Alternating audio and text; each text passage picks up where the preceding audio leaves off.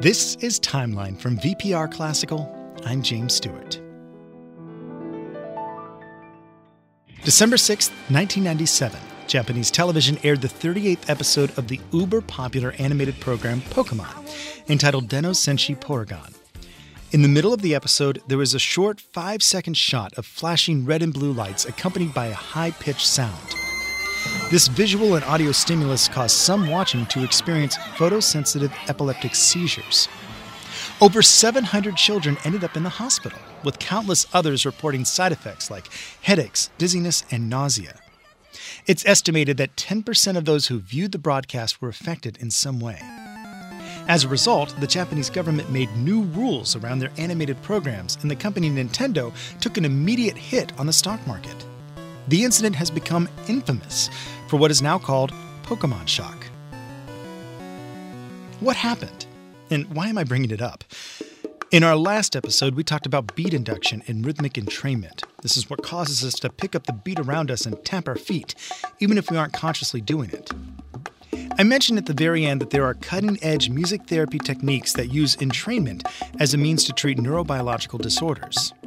The idea is to use outside auditory stimuli, drones, drumming, and the like, to change the mental state of the listener.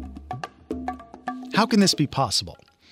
It's helpful to explore a concept called sympathetic vibration or resonance. If you've ever heard the windows, walls, or any object in a room shake in response to a loud sound, then you've experienced this before. It's sound energy converted into mechanical energy. I can demonstrate on the piano. Here's a piano with the sustain pedal pressed, which means all the strings inside are free. There's nothing holding them back from making sound, they're just sitting there. Now, I won't press a key, I'm going to sing into the body of the piano.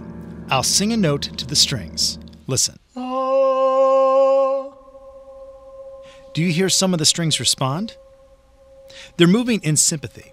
They have picked up the wave of my sung pitch and turned that sound energy into mechanical energy, vibrating on their own and creating their own sound. Notice that not every string within the piano is vibrating, though. Only those strings that are tuned to similar frequencies will vibrate. So I could play this piano by singing into it. I can decide what pitches will be produced from the instrument based on the notes I sing from the outside. Uh-huh. Your brain is a biological instrument, producing waves of activity at all times.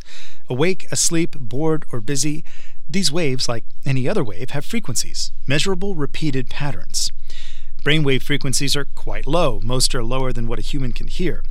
You probably heard the names of these different waves categorized by their frequencies infralow, delta, theta, alpha, beta, and gamma. The brain is so complex, there's much more than just one pattern or frequency moving within the mind at any one time. However, therapists believe, and research shows, that we can affect change in mental states and brainwave activity through the use of listening and neurobiofeedback. Much in the same way I can sing a note to the strings of the piano and have them respond, outside stimulus, drones, rhythm, specialized sounds, can cause the brain to respond in sympathy. Pokemon shock is an example of an outside visual audio stimulus causing epileptic seizures, and it, of course, was an unfortunate mistake. But what could be possible if we were intentional and informed about how our minds react to sound and images? This idea of brain entrainment goes much deeper than just saying music soothes the savage beast. It could honestly be a way to treat neurobiological disorders, helping suffering individuals with the power of sound. What do you think? We'd love to hear your thoughts about entrainment and these cutting edge developments in music therapy. Let us know your thoughts and follow the timeline at vpr.org/timeline.